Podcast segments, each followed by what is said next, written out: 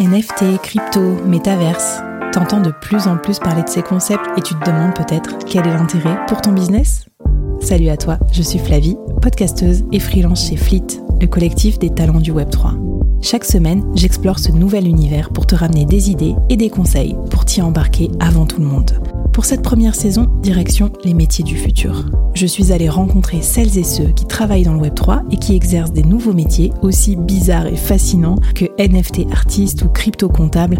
Avec ces épisodes, tu vas récupérer tous les conseils qu'il te faut pour travailler dans le Web3 ou t'entourer des meilleurs talents. Alors installe-moi confortablement dans tes oreilles, on part à la découverte d'un nouvel épisode, que dis-je, un nouveau monde.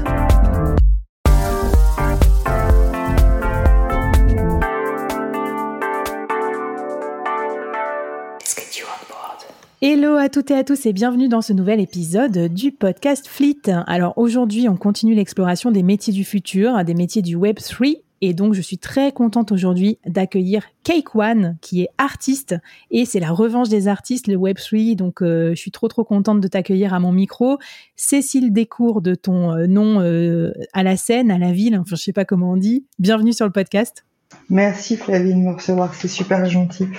Ouais, donc One, c'est mon nom d'artiste que j'utilise depuis une vingtaine d'années maintenant et effectivement Cécile Decour, bah, c'est mon nom à la ville. Bah écoute, comme ça, on pourra te retrouver euh, sur Twitter, euh, sur tous euh, les endroits où tu exposes aussi tes collections. Et donc, on va en parler. Reste avec nous pour cet épisode pour découvrir comment on peut devenir artiste dans le Web 3, dans les NFT notamment, comment créer sa collection. Tu vas nous parler des collections d'avatars que tu as créées, de comment tu t'es formé aussi dans ce parcours artistique, mais aussi comment on fait pour gérer sa carrière aussi dans un monde qui certes fait la part belle aux artistes, mais qui a quand même l'air un peu impitoyable. Là, j'aimerais que tu nous racontes un peu ce qui se passe derrière. Comment on fait pour devenir un peu hype euh, Parce qu'il y a aussi beaucoup de concurrence. Donc euh, voilà, c'est pas si simple non plus d'être artiste non plus dans le Web 3. Pour commencer, qu'est-ce qui fait que tu es devenu artiste dans le Web 3 euh, je suis devenue artiste dans le Web 3 parce que la société avec laquelle je travaille depuis des années et pour qui je fais des images en 3D régulièrement a décidé de sortir une collection de 8000 avatars. Et euh, comme je bosse régulièrement avec eux et que les images que je fais étaient a priori pas trop dégueu, bah, ils m'ont dit euh, vas-y fais des images quoi. et donc, euh, mais moi je suis arrivée là-dedans, je connaissais rien du tout au NFT clairement. Et alors, qu'est-ce que tu faisais comme image pour eux pour que je comprenne qu'ils aient pu te repérer comme une artiste qui allait les aider à créer leur collection d'avatars alors, ce qui est intéressant de savoir avec cette société qui s'appelle DAS 3D, c'est que c'est une société qui euh, euh, gère et génère des personnages virtuels en 3D. Euh, ils ont un logiciel qui est gratuit, tout le monde peut télécharger, et ensuite, eux, leur business model, ça va être de vendre tout ce qui tourne autour de ces personnages, que ce soit des vêtements, des cheveux, des scènes, des objets, n'importe quoi, etc. Et donc, du coup, ils ont déjà cette expertise des personnages virtuels. Donc, du coup, euh, moi, mon boulot pour eux, c'était de faire un petit peu comme euh, catalogue de la redoute, c'est-à-dire qu'ils sortent un vêtement, je devais faire plusieurs images pour montrer comment se comporte le vêtement sur le personnage. Et euh, comme je fais ça avec eux depuis des années maintenant, quand il a été question pour eux de sortir une collection d'avatars, très logiquement, ils se sont tournés vers les artistes euh, entre guillemets maison. Tu vas nous parler du lancement de cette collection parce que je crois que ça, c'est le projet que tout le monde rêve de faire et qui en même temps a l'air super pharaonique, surtout quand on est artiste mais qu'on s'y connaît pas forcément dans les mécaniques derrière des NFT. Mais avant ça, je me posais une question euh, bête. Quand on est petit, qu'on s'imagine être artiste, on a encore une conception peut-être un peu euh, beaux-arts, euh, art graphique, des écoles classiques, du dessin. Comment, on se forme à la 3D Comment on se dit, tiens, je vais, je vais, je vais designer des, tenues ou des trucs en 3D ou des personnages en 3D C'est, un peu hors norme quand même aujourd'hui. Eh ben, j'ai envie de te dire au contraire. Euh, moi, quand j'ai commencé à la fin des années 90, euh, Internet, c'était euh, balbutiant. des logiciels comme celui dont je parle maintenant, il y en avait un, il était rudimentaire. Euh, à l'époque, on avait euh, quatre polygones qui se battaient en duel et euh, on ne pouvait pas faire grand-chose. Et de nos jours, on a Internet, on a des tutoriaux, on a des logiciels gratuits. je veux dire, les gens sont capables de faire des trucs avec Blender. Moi, je vois des enfants de 13 ans. Moi, j'ai un enfant de 13 ans qui fait des trucs sous Blender. Enfin, je suis estomaquée. et je trouve que c'est une, une époque magnifique pour ça, justement. Tout est à portée de main quelque part.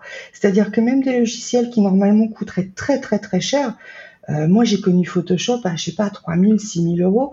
Maintenant, n'importe qui à 11 euros par mois, il a Photoshop et il a Photoshop légalement.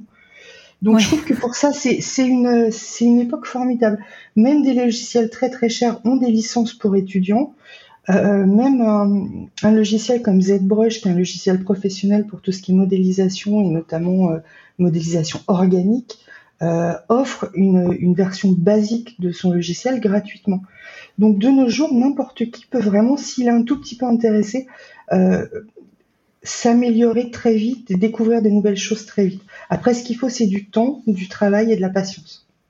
Ah ben, t'as raison d'en parler parce que dans cette série de, portraits qu'on fait de vous, on va voir aussi que quand on est freelance et qu'on veut se lancer dans le Web 3, faut consacrer un peu de temps à sa propre formation. Ça veut dire euh, passer un peu de temps non facturable, donc c'est pas toujours simple, mais en tout cas, accrochez-vous les gars, venez nous voir aussi sur le Discord de Fleet parce que c'est de ça dont on parle.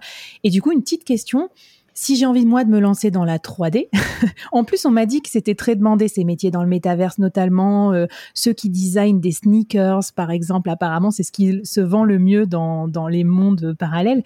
Combien de temps ça peut me prendre euh, de passer de zéro à euh, savoir un peu dessiner des trucs en 3D Est-ce que tu as un peu une idée du temps que ça prend de se former à ça?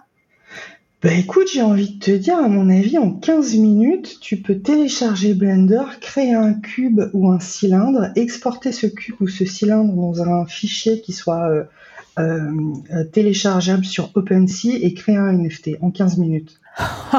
Trop bien. Après, il, faut, il faut un intérêt en fait à ce cube, il faut qu'il y ait des gens qui s'y intéressent, etc. Mais euh, dans le NFT, c'est pas juste une question de qu'est-ce que c'est, c'est une question de qu'est-ce qui est derrière, quelle est l'utilité, c'est un mot qu'on retrouve partout, euh, qu'est-ce que ça va apporter? Donc si toi tu représentes quelque chose de particulier et que tu décides de sortir 1000 cubes en un quart d'heure, potentiellement tes 1000 cubes ils se vendent. Alors, tu fais bien d'en parler parce que l'utilité, c'est quelque chose qu'on va explorer aussi avec d'autres métiers, euh, des reportages que j'ai faits pour savoir bah, comment on crée ces NFT, euh, quel genre de marketing faut imaginer. Et moi, je te posais la question du technique parce que souvent, il y a des visionnaires, il y a des founders, il y a des gens qui ont des idées pour créer une communauté, tout ça, mais ils se disent, bon, pour aller euh, produire et vendre une collection de NFT, il faut que ça soit beau visuellement, la fameuse revanche de l'artiste. Et c'est là que toi, eh ben, tu interviens. Pas du du tout. Coup, ah bon? Ah, Je suis pas du tout d'accord.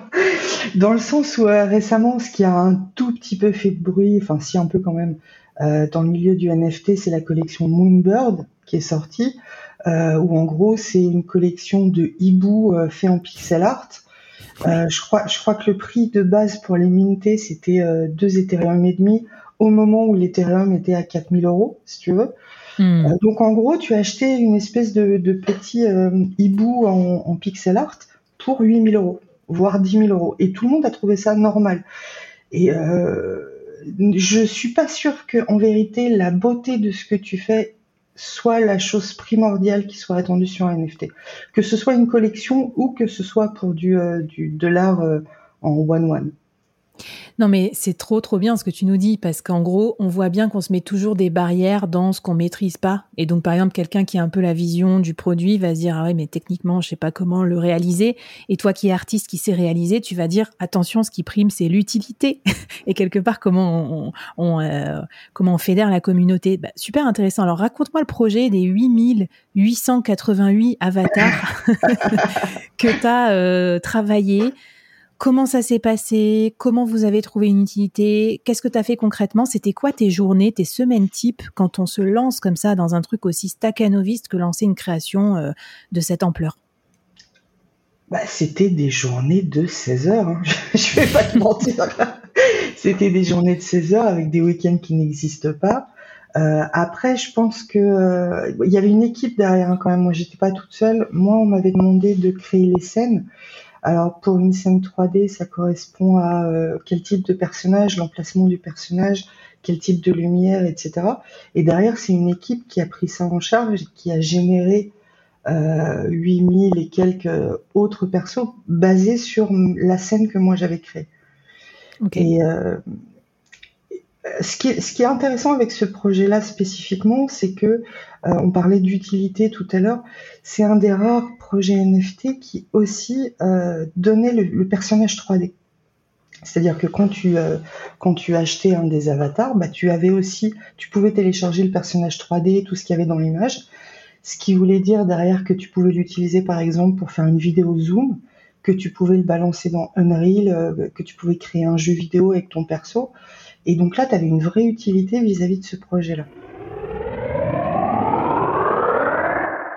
Ouais, donc c'était interopérable, euh, transférable à d'autres univers, ce qui est un peu vraiment la vision idéale du, du, du métaverse, quoi. Qu'en gros, ça reste pas dans ton wallet, mais que tu puisses l'utiliser, le faire prendre vie. Exactement, ouais. Et alors, euh, raconte-moi comment toi, tu as réussi dans ces, alors avec ces journées un peu, un peu folles, comment ça s'est passé? Euh, Je sais pas si tu peux rentrer un peu dans le détail aussi. Comment t'es payé sur des projets comme ça? Est-ce que, est-ce que tu gagnes ta vie? Est-ce que tu es payé avec des, des cryptos? Est-ce que tu es payé au TJM c'est, c'est quoi en fait? Comment on vit de sa vie d'artiste dans des environnements NFT Et c'est peut-être aussi un conseil à tous les futurs artistes qui nous écoutent pour qu'ils euh, sachent bien euh, organiser leur prochaine mission ou leur prochaine création pour pouvoir en vivre aussi de leur création alors, mon cas personnel est un peu particulier dans le sens où, étant donné que je travaille avec cette société euh, depuis des années, on a mis en place une espèce de système mensuel où, en fonction de la masse de travail, enfin, je vais être payé pratiquement un peu comme un salarié. Donc, quand ils m'ont demandé cette, quand ils m'ont demandé de travailler sur cette collection, euh, une autre partie du travail que je faisais pour eux a été mis de côté pour que je me concentre là-dessus. Donc l'un dans l'autre, euh, j'ai pas touché plus que si j'avais fait justement des images de vêtements ou de choses comme ça. C'était inclus dedans. Par contre, ce que j'ai reçu, c'est euh, dans le cadre de cette collection, toutes les images ont été générées euh, automatiquement, on va dire, avec des scripts, avec ce genre de choses. Mais il y a 16 NFT qui ont été faits à la main et qui sont donc uniques et qui ont été faits par moi. Et qui sont hmm. signés de mon nom d'ailleurs. C'est-à-dire que si tu, si tu en as un et que tu télécharges le perso 3D, tu as ma signature, il est sur le perso 3D. Donc ça, c'était plutôt rigolo à faire. Et ils m'en ont donné un, donc j'en possède au moins un. Donc j'ai un beau JPEG et j'en suis très contente. ouais, donc tu es aussi associé euh, à la réussite de ce projet à travers ça. Donc ça, ça peut être une piste aussi, bien sûr, de, bah, de, récupérer une partie de l'art euh, que tu crées.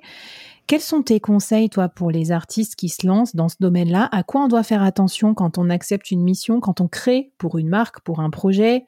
Combien on facture? Euh, Raconte-moi un petit peu si tu as des détails pratico-pratiques. Parce que moi, dans mon imaginaire, c'est si je, me force, euh, enfin, je me force pas, mais je veux dire, je me lance, je passe du temps à me former pour devenir, euh, euh, pour illustrer en 3D des choses pour le métaverse et tout ça, j'ai intérêt à ce que ça, ça valorise ma formation. Est-ce qu'on a des TJM plus élevés? Est-ce qu'on gagne bien sa vie?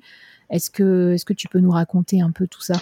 Ben écoute, du coup, euh, si je me base sur mon expérience perso, je peux pas vraiment te dire comment tu factures ou quoi que ce soit, puisque comme je te disais, moi c'était inclus dedans. Après, euh, depuis que j'ai monté ce truc-là, enfin que j'ai aidé à créer ce truc-là, j'ai eu des dizaines et des dizaines de propositions de création de collections. Euh, ce que je peux dire aux artistes, c'est faites attention parce que les gens proposent n'importe quoi, vraiment n'importe quoi. Genre quoi? Ben, genre moi on m'a proposé euh, enfin genre les gens les gens ils te connaissent pas ils arrivent sur LinkedIn ils font ouais salut euh, est-ce qu'on peut faire une collection de 10 000 et puis ce serait bien si t'investis dedans aussi mais euh, non enfin ça se passe pas comme ça enfin tu, tu vois. Il y a ceux aussi mais ça on a l'habitude qui vont te proposer de faire leur collection en échange de visibilité. Parce hmm. que bah, c'est ça qui paye ton loyer tu vois la visibilité. Euh, après, je dis ça, je rigole. Bon, moi, j'étais quand même payée pour tout le travail que j'ai fait, etc. Mais si j'ai accepté de faire cette première collection, c'était aussi pour ça en vérité, parce que mes images sont sur Internet depuis des années. Donc, il y a beaucoup, beaucoup, beaucoup de gens qui connaissent mes images, mais personne ne savait qui les faisait. Mmh. Et euh, à partir du moment où tu commences à faire connaître un peu ton nom, ou tu peux même carrément dire ta marque, puisque quand tu rentres dans le Web3, en vérité, tu deviens un username tu deviens une marque, tu deviens une espèce de euh, d'image de ce que tu es. Et, le fait de faire cette collection a permis de me faire connaître moi en tant qu'artiste, alors que jusqu'à présent, les gens ne connaissaient que mon travail. C'est super intéressant ce que tu dis et pertinent. Et, euh, et, voilà, autant on vous conseille dans cette série de podcasts euh, plein de red flags à éviter pour bien choisir vos missions de, de Web3 pour commencer. Autant aussi on vous dit, bah, mettez-vous vite à l'ouvrage, euh, choisissez un projet qui vous plaît, investissez-vous, ça fera votre premier portfolio. Et c'est ça aussi qui va vous permettre d'apprendre, euh, de faire les erreurs qu'il faut faire pour, euh, bah, pour débuter, et puis de développer votre notoriété, votre réseau aussi dans le, dans le Web 3. C'est hyper important le réseau dans le Web 3. C'est encore plus important que dans le Web 2 ou même dans le reste en vérité. Est-ce que tu peux m'en parler un petit peu? Parce que je crois que la vie d'artiste, euh, ça se fait beaucoup aussi comme ça, sur le bouche à oreille, le réseau, les recommandations, euh, même pour des artistes plus traditionnels. Certains peuvent décrier un peu l'entre-soi euh, artistique. alors, est-ce que le Web 3, ça permet de casser cet, cet entre-soi? Par exemple, je sais pas, le côté parisien, les galeries, tout ça. Est-ce qu'il y a une autre forme d'entre-soi? Et puis, comment il faut gérer son réseau pour, pour se faire connaître dans le milieu et pour avoir une bonne carrière d'artiste? Bah, moi, je trouve que le Web3 a quelque chose d'assez spectaculaire dans le sens où euh, il ouvre des portes et il ouvre la voie à des gens qui n'auraient jamais pu autrement se faire connaître. Euh, deux exemples. Le premier, c'est, euh, je te disais, moi, ça fait 20 ans que je fais des images et je fais des images numériques. Donc euh, toutes les galeries me regardent de loin en faisant ha ha ha, c'est mignon, mais t'es gentil, tu rentres chez toi. Et ben là, ça fait un mois, j'ai euh, des NFT qui ont été imprimés et qui ont été exposés dans une galerie en Hollande. Euh, avant ça, ça, ça, aurait été impossible, quoi, si tu veux. Et le deuxième exemple, c'est que dans, dans, les amis entre guillemets que j'ai pu me faire sur Twitter, il y a des gens qui viennent d'Inde, il y a des gens qui viennent d'Afrique, il y a des gens, il y a énormément de gens qui viennent de pays émergents et euh, pour qui normalement, enfin s'il n'y avait pas Internet et cette espèce de Web 3, on n'entendrait pas parler d'eux. Et ils ont un talent exceptionnel. Et euh, je te parlais de moi et des galeries qui me rayonnaient, mais pour ces gens-là, enfin c'est, il n'y a, y a pas d'autre accès que ça à l'heure actuelle. Parce qu'on peut leur dire euh, bon bah t'es, bien là t'es au Pakistan mais déménage à New York on va t'exposer mais tu peux pas enfin je veux dire il faut d'abord que, que tu montres qui tu es que tu que tu montres ton travail.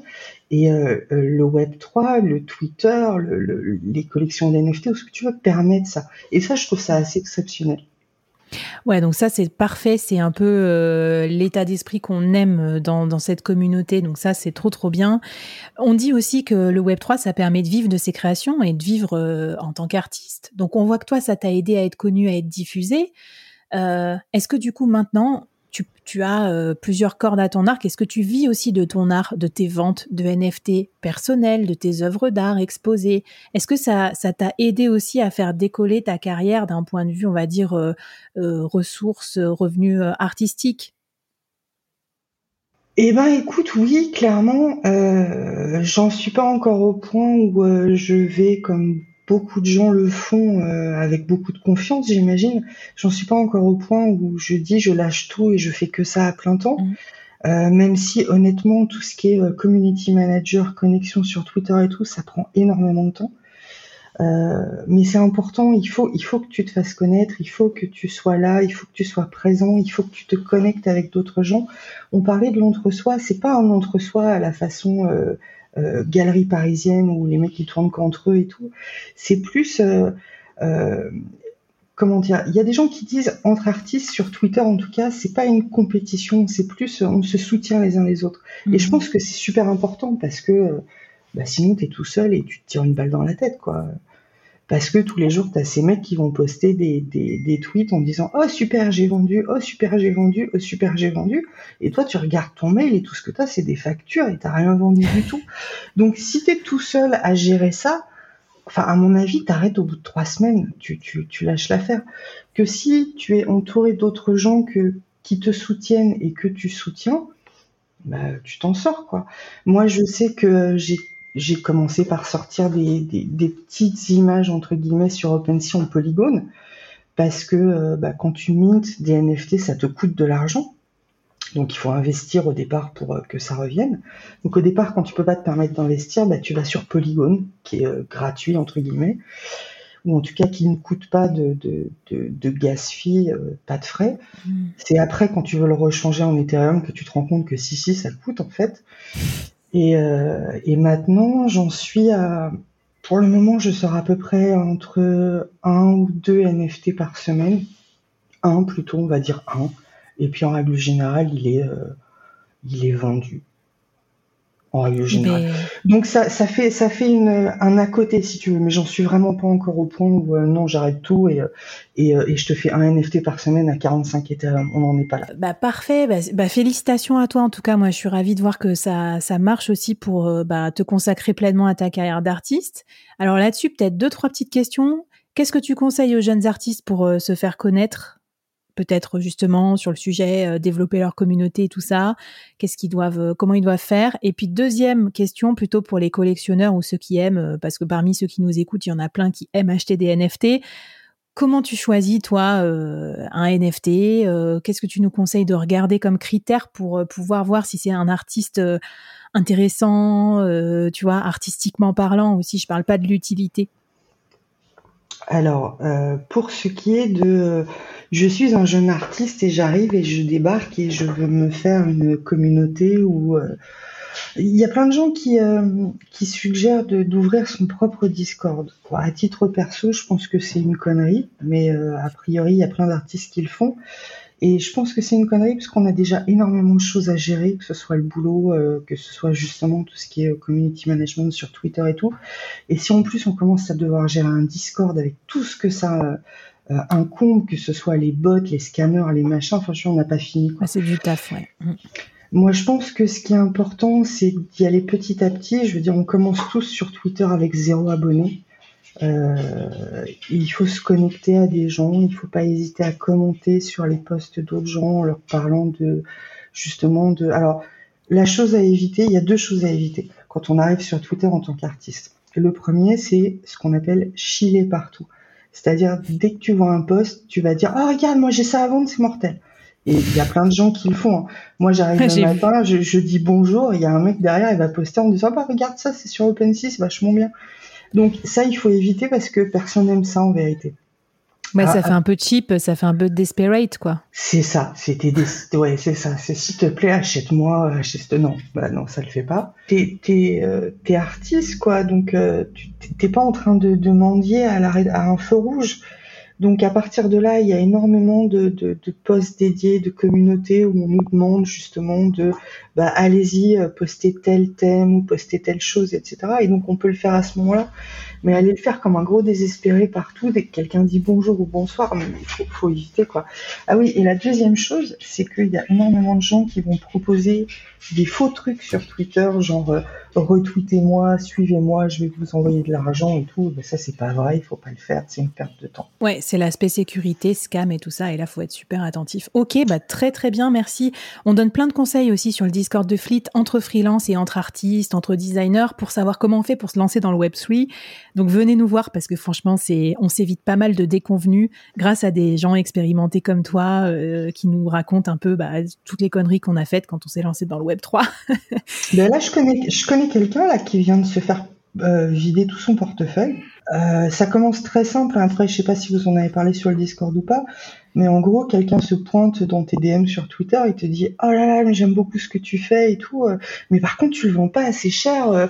moi, je l'achète à deux, deux Ethereum. Toi, tu sais tout de suite, tu vois, ah, tu vois, génial, mortel et tout. Pourquoi génial et, et là, le mec, il enchaîne derrière en disant mais par contre, bah, il faudrait que tu me, il faudrait que tu me payes le gaz d'abord. Donc c'est-à-dire que le mec, il a hmm. deux Ethereum à, te payer, mais par contre, il a pas 0,01. Enfin bon, c'est n'importe quoi. Et euh, pareil, faut, faut cliquer sur rien, puisque la personne que je connais qui s'est fait vider son portefeuille a cliqué sur un truc avec l'espoir, encore une fois, de vendre une de ses œuvres et tout. Euh, on lui a dit, bah, il faut que tu, il faut que tu fasses vérifier ton compte OpenSea, donc clique là-dessus. Elle a cliqué là-dessus et son portefeuille s'est retrouvé vidé. Ouais, bah super. Soyons attentifs parce qu'on est là pour gagner notre vie en tant qu'artiste. On n'est pas là pour se faire plumer sans wallet. Donc merci pour tes conseils. Et alors, qu'est-ce qu'on fait en tant que collectionneur? Euh, moi, j'adore l'art et tout ça, mais en même temps, c'est des nouveaux codes aussi, euh, tous ces nouveaux univers, y compris la 3D, y compris euh, le générative art. Enfin, il y a plein, plein de tendances. Qu'est-ce qui fait toi, selon toi, quelle question on se pose en tant que collectionneur avant d'acheter une œuvre? Ah, il y a beaucoup de, il y a beaucoup d'œuvres et donc du coup il y a beaucoup de collectionneurs différents. T'as des, t'as des gens qui vont euh, aller spotter des jeunes artistes entre guillemets en se disant lui va prendre de la valeur, Donc, ils vont acheter un maximum en se disant que d'ici 6 mois, 1 an, 2 ans, 3 ans, la mise est multipliée par 10. Tu as aussi une, une vraie vague, notamment sur Twitter, d'artistes qui vont acheter d'autres artistes. Ça, c'est un truc, je sais pas si ça se fait beaucoup dans les galeries, si ça se fait beaucoup dans l'art classique, mais je sais que sur Twitter, tu as un vrai mouvement de euh, bon, j'ai vendu un NFT, on va dire 0,25, je vais aller en acheter un à 0,10. C'est-à-dire qu'il me reste quand même un petit peu, mais de mon côté, j'ai soutenu aussi un autre artiste. Et euh, c'est un truc qu'on retrouve partout. Moi, je vois dans tous les collectionneurs pardon, que j'ai, euh, je vais peut-être en avoir deux ou trois qui sont vraiment que collectionneurs et des gros. Mais le reste, ça va être des artistes qui, bah tiens, ils ont vendu deux trois trucs et euh, j'aimerais bien euh, avoir a piece of cake, c'est comme ça qu'ils disent. Et alors peut-être aussi la, difficulté dans le parcours d'acheteur, de collectionneur, modestement, hein, même à partir de 1, je veux dire, on est collectionneur, c'est qu'on n'est pas toujours au courant de où on doit aller pour trouver les artistes. Alors tu nous conseilles quels endroits, comment on fait pour s'y faire référencer en tant qu'artiste? Est-ce qu'il y a des place to be, des sortes, je sais pas, de, galeries virtuelles? Euh, Où est-ce qu'on va pour acheter des, euh, des belles œuvres d'art numériques? Bah, en fait, quand tu commences, tu vas voir déjà ce qu'il y a sur OpenSea. Et tu te rends compte que sur OpenSea, il y a énormément de collections qui sont des copies d'autres collections. C'est-à-dire que quand tu vois une image qui est magnifique, euh, qui est signée vaguement d'un nom plus ou moins connu, et que le truc, il est vendu 20 euros, euh, Enfin, ça pique un peu, tu vois. Euh, moi, il m'est arrivé de, d'acheter quelques, enfin, de, collectionner quelques, quelques artistes euh, à, mon petit niveau, si tu veux. Euh, ce que je vais regarder essentiellement, c'est Twitter. Sur Twitter, tu as tous les liens de cette personne. tu vois si cette personne elle existe depuis super longtemps ou si ou s'il y a rien derrière en fait, tu vois, parce que tu as aussi mm. des gens, ils arrivent, il y a rien derrière. Euh, la question que je me pose aussi, c'est est-ce que cette personne, elle sera encore là dans trois mois ou dans six mois? Parce que si tu investis même, je sais pas, des, petites sommes, 200 euros euh, entre guillemets, euh, si le mec il disparaît dans trois mois, bah t'as acheté un JPEG à 200 euros, tu vois? Bah, clairement, hein, c'est les mêmes mécanismes, enfin, le, quelque le même espoir que tu as quand, quand tu investis dans un artiste de la vie réelle et qu'après, euh, je sais pas, il se reconvertit ou il est plus peintre ou quoi. ouais, c'est ça, tout à fait. Donc, euh, et c'est en ça, je continue à le dire, pour moi, je pense que euh, à l'heure actuelle, en tout cas, Twitter, c'est l'endroit où tu dois être, c'est l'endroit où tu dois te montrer, c'est l'endroit où tu dois mettre les liens de tes collections, de tes plateformes, de, de tout ça.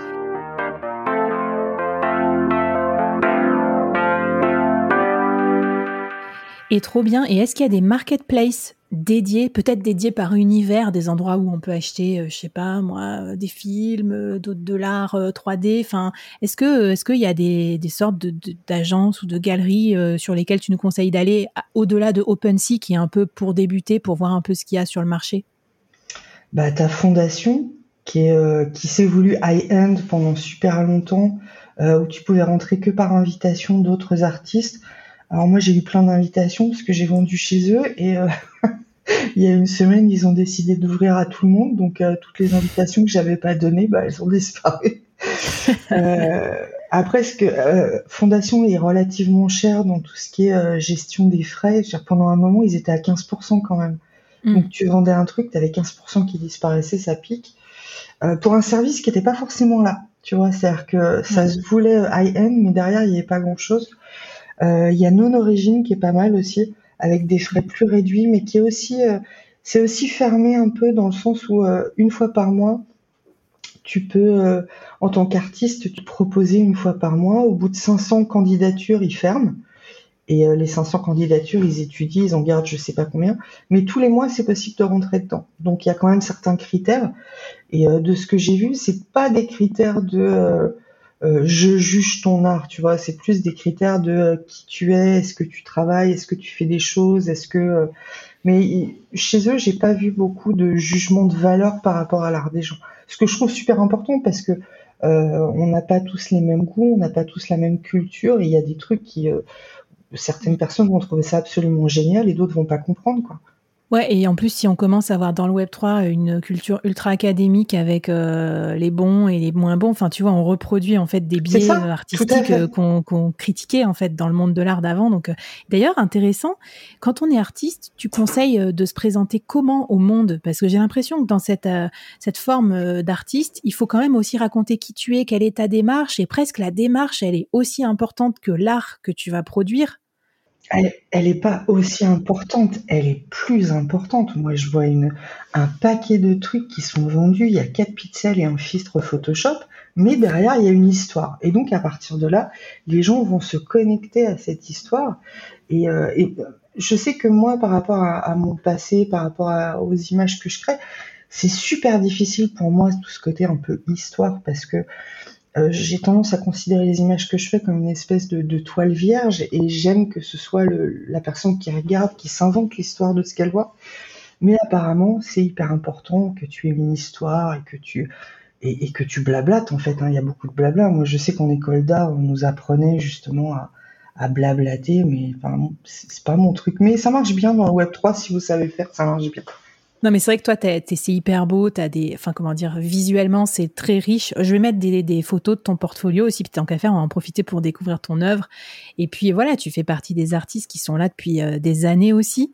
Donc c'est peut-être ça aussi la différence, c'est que tu as déjà euh, une street cred aussi sur euh, dans cet univers numérique. Et je pense que c'est ce qui a fait aussi le succès au début de tous ceux qui ont arrivé, qui, qui, qui, sont arrivés, qui ont fait des fortunes et tout. Ils sont pas arrivés de nulle part non plus. Tous ces artistes, ils avaient un, comment dire, euh, un historique avec l'art numérique, non? Les artistes connus, c'est qui un peu? Ah, les artistes connus, bah, tu as, ce qu'on appelle les OG, quoi, ceux qui sont arrivés au tout début, euh, surtout à l'époque où l'Ethereum valait rien. Donc déjà d'entrée, ils vendaient leurs trucs 50 Ethereum. Donc maintenant, ils continuent à les vendre 50 Ethereum, même si euh, le prix, il lâche pas doublé, décuplé, centuplé. dans les noms les plus connus, tu vas avoir Murat Pak, qui est un des premiers aussi. Tu vas avoir Beeple. Euh, tu, enfin, t'en as plein en vérité. Pour certains, il y a une culture euh, artistique ou un background artistique. Euh, de nos jours, dans tous les artistes qui arrivent, t'en as, j'en connais personnellement, ils conduisent un camion toute la journée et le soir ils rentrent et ils vont faire des images sans avoir d'éducation spécifique vis-à-vis de ça, et ben ça marche quand même pour eux. Donc c'est aussi toujours cette espèce d'ouverture, ce qu'on disait tout à l'heure sur ça, donne accès à des gens qui normalement n'auraient pas eu cet accès-là. Après, justement, c'est aux au, collectionneurs de faire, euh, comme on dit euh, dans ce milieu en anglais, c'est euh, Dior, do your own research. Qui est cette personne J'aime beaucoup ce qu'elle fait, mais c'est qui? C'est est-ce que ces images sont pas piquées d'ailleurs? Est-ce que c'est pas juste, tu vois, t'as des logiciels, j'en ai un sur l'iPad qui s'appelle Wombo Dream et qui te permet en fait de, de créer des images en deux clics avec intelligence artificielle plus ou moins. Et ça fait des résultats qui sont super beaux, mais au final, la part humaine, elle est où? Parce que toi, tu vas, tu ouvres ton, application qui est gratos en plus, hein, et tu vas taper euh, lapin dans le ciel, et euh, il va te faire une image mais magnifique avec des lapins, des couleurs et tout euh, dans le ciel. Et ben, il y, en a plein, je te promets, derrière ces images-là, ils les prennent, ils les mintent et ils les vendent. Il y a des gens qui sont pas éduqués, qui voient ça, qui se disent ah c'est magnifique et tout, ils mm. les achètent. Mais du coup la part humaine, euh, Raison de plus pour, tu vois, euh, explorer, faire soi-même, découvrir les logiciels que tu nous conseilles. Et euh, je pense que ça, ça va faire notre éducation aussi de futurs acheteurs et collectionneurs. Enfin, super intéressant cette conversation avec toi. Une petite question encore artistique. Où est-ce que tu trouves ton inspiration pour créer dans cet univers justement foisonnant? Alors moi, j'ai toujours dit que mon inspiration, elle était entre les euh, les maîtres de la peinture hollandaise, ou italienne d'ailleurs, euh, que ce soit le Caravage, Vermeer, euh, Léonard de Vinci, avec un twist à la Blade Runner.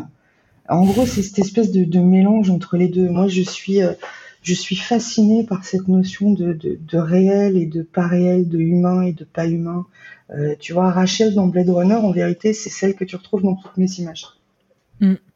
Ouais, trop, trop bien. Et puis c'est, bah, c'est forcément, c'est tout ce qui est transhumanisme et tout ça, hybride et tout, c'est enfin c'est des considérations de société aussi au-delà de, ouais, considérations artistiques. Génial, super intéressant. Et ton quotidien, il ressemble à quoi? Je me posais la question si on était une petite souris. Euh, je sais pas si dans ton atelier, c'est quoi? C'est un atelier? Est-ce que tu es sur ordinateur à geeker toute la journée ou est-ce que tu fais au contraire des trucs sur euh, des dessins sur du papier? Raconte. Non, non, t'as as bien dit le mot. Je geek et en règle générale, quand je geek pas à mon ordinateur, je geek sur la PlayStation ou je geek sur Netflix ou tu vois. non, moi mon quotidien c'est euh, je me lève le matin, je prends mon café, je sors le chien. Euh, ce qu'il faut savoir c'est que je suis mariée, j'ai deux enfants, donc euh, c'est pas une vie toute seule dans une grotte non plus, tu vois. Ok. Ça te ça te remet un peu dans la vie réelle. ouais, mais ça fait du bien l'un dans l'autre parce que sinon, enfin, je veux dire, quand, quand tu commences là-dedans, euh, enfin, à un moment, tu rêves de ça, quoi. Moi, il m'est arrivé de me réveiller le matin. Enfin, j'étais sur Twitter dans mon rêve, tu vois. Et à un moment, tu dis, mais, non, stop, faut arrêter. Euh, non, il n'y a pas que ça dans la vie. Et euh, justement, passer du temps avec ton mari, avec tes enfants, euh, faire d'autres trucs, euh, ne serait-ce que faire la cuisine, même si, franchement, si un jour je deviens riche en NFT, je, je prends un chef. Tous ceux qui nous écoutent, des fois, on fantasme un peu. Faut qu'on voit aussi si c'est une vie qui pourrait nous plaire, jusqu'où on s'arrête aussi, parce que quand on découvre cet univers, on a envie d'y passer toutes ces journées, toutes ces nuits. On est limite en mode burn-out, donc on n'a pas envie d'envoyer non plus les artistes ou les freelances au casse-pipe.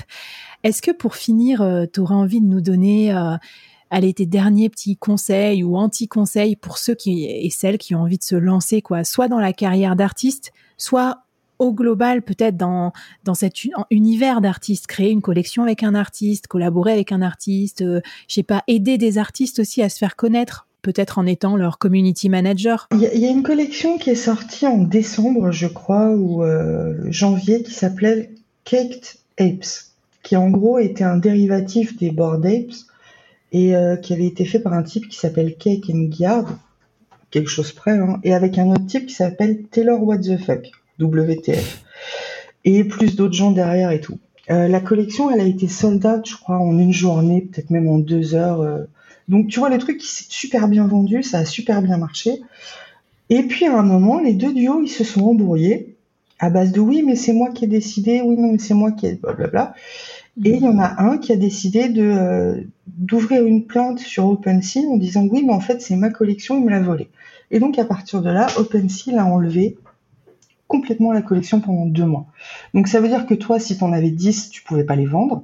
Euh, si tu voulais en acheter, tu pouvais pas les acheter. Enfin, tout était bloqué pendant deux mois, jusqu'au moment où ils sont euh, rapatouillés et que l'autre a enlevé sa plainte. Mais tout ça pour dire que si on doit se lancer avec quelqu'un là-dedans, euh, il faut que tout soit vérifiable. Il faut qu'on sache qui est la personne, que ce soit l'artiste, que ce soit euh, euh, la personne qui va mettre l'argent, que ce soit le mec qui fait le marketing. Il faut qu'on que tout soit vérifiable. Un, autre exemple, c'est que là, j'avais travaillé sur la collection des 8000 8000 là. en ce moment, je suis en train de travailler sur une collection qui renaît des cendres d'une collection où le type s'est barré avec toutes les thunes où en gros, il, pareil, ça devait dater de décembre. Euh, il y avait une collection qui s'appelait Evolved Apes. Donc c'était des espèces de Néandertal euh, dessinés comme on veut. Ça s'est vendu complètement, sold out et tout. Et le type qui était tout en haut, il a pris tout l'Ethereum et il s'est barré avec. Et comme on est dans le Web 3, un des avantages ou des avantages du Web 3 est l'anonymité. On n'a jamais su qui était ce type-là et on n'a jamais retrouvé l'argent. Donc la boîte avec laquelle je bosse, quand elle a vu ça, ça lui a mis la petite larme à l'œil, et donc elle a décidé en fait de recréer complètement une collection, et toutes les personnes qui possédaient un des singes et donc qui avait été volé auront euh, un morceau de la nouvelle collection euh, gratuitement en fait, ils n'auront rien à payer. Mais tout ça pour dire que euh, il faut se protéger, il faut faire super attention. Il faut avoir un portefeuille en dur et pas juste un MetaMask parce que c'est pas sûr. Et euh, c'est ça. Il faut faire super attention avec qui on travaille. Et donc, ouais, quelque part, euh, verrouiller ses partenariats, euh, y compris ses smart contracts, tout ça, les personnes avec qui on travaille, les connaître personnellement aussi, qu'elles soient pas anonymes, se protéger en, dur et faire attention à tout ce qui va être propriété intellectuelle aussi, parce que l'artiste, c'est ça, pour pas qu'on copie tes œuvres et qu'on se barre avec la caisse. Bah, propriété intellectuelle, c'est particulier aussi dans les NFT, puisque par exemple, si tu possèdes un board ape, euh, je crois que là, le, le, le, plancher, il est à 100 Ethereum. Hein, donc moi, perso, j'en ai pas. Mais si tu en possèdes un, tu possèdes aussi les droits de faire tout ce qui est dérivatif dessus. Et c'est pour ça, en fait, que tu as énormément de collections les unes après les autres qui ressortent toujours et toujours les mêmes singes. Puisque les mecs essayent en permanence de surfer sur le succès de la collection d'avant en essayant d'en récupérer un petit peu pour eux-mêmes. Donc, la propriété intellectuelle, en fait, tu peux la récupérer sur certains projets comme cela. Ok, moi, j'ai un petit message à vous dire, artistes en herbe, euh, pour euh, le Web3. Euh, bah, venez nous voir sur Fleet parce qu'on est un collectif et on s'entraide. Et il y a un channel aussi dédié dans le Discord aux artistes. Et du coup, bah, créez pas votre collection tout seul dans votre coin. Enfin, si vous avez envie d'apprendre avec d'autres, de partager aussi avec plein de métiers des fonctions support qui peuvent vous aider, je sais pas, en légal, en marketing, en tech aussi pour minter vos NFT, où aller, comment faire et tout ça, bah, venez nous voir. On sera ravis d'échanger et c'est ça aussi la beauté du Web 3, c'est de ces échanges pluridisciplinaires. Écoute Cake One, merci beaucoup d'avoir passé ce temps avec nous. Trop hâte de présenter ton portfolio et puis toutes tes ressources pour te suivre. Euh, donc si j'ai bien compris, on te suit sur Twitter. Est-ce que tu peux nous redonner ton, ton user, euh, qu'on aille suivre tes, tes créas aussi? Alors, on peut me trouver sur the only cake one. Ouais, parce que one, c'était déjà pris par un mec qui a une boulangerie, mais qui a jamais posté de tweet, en fait.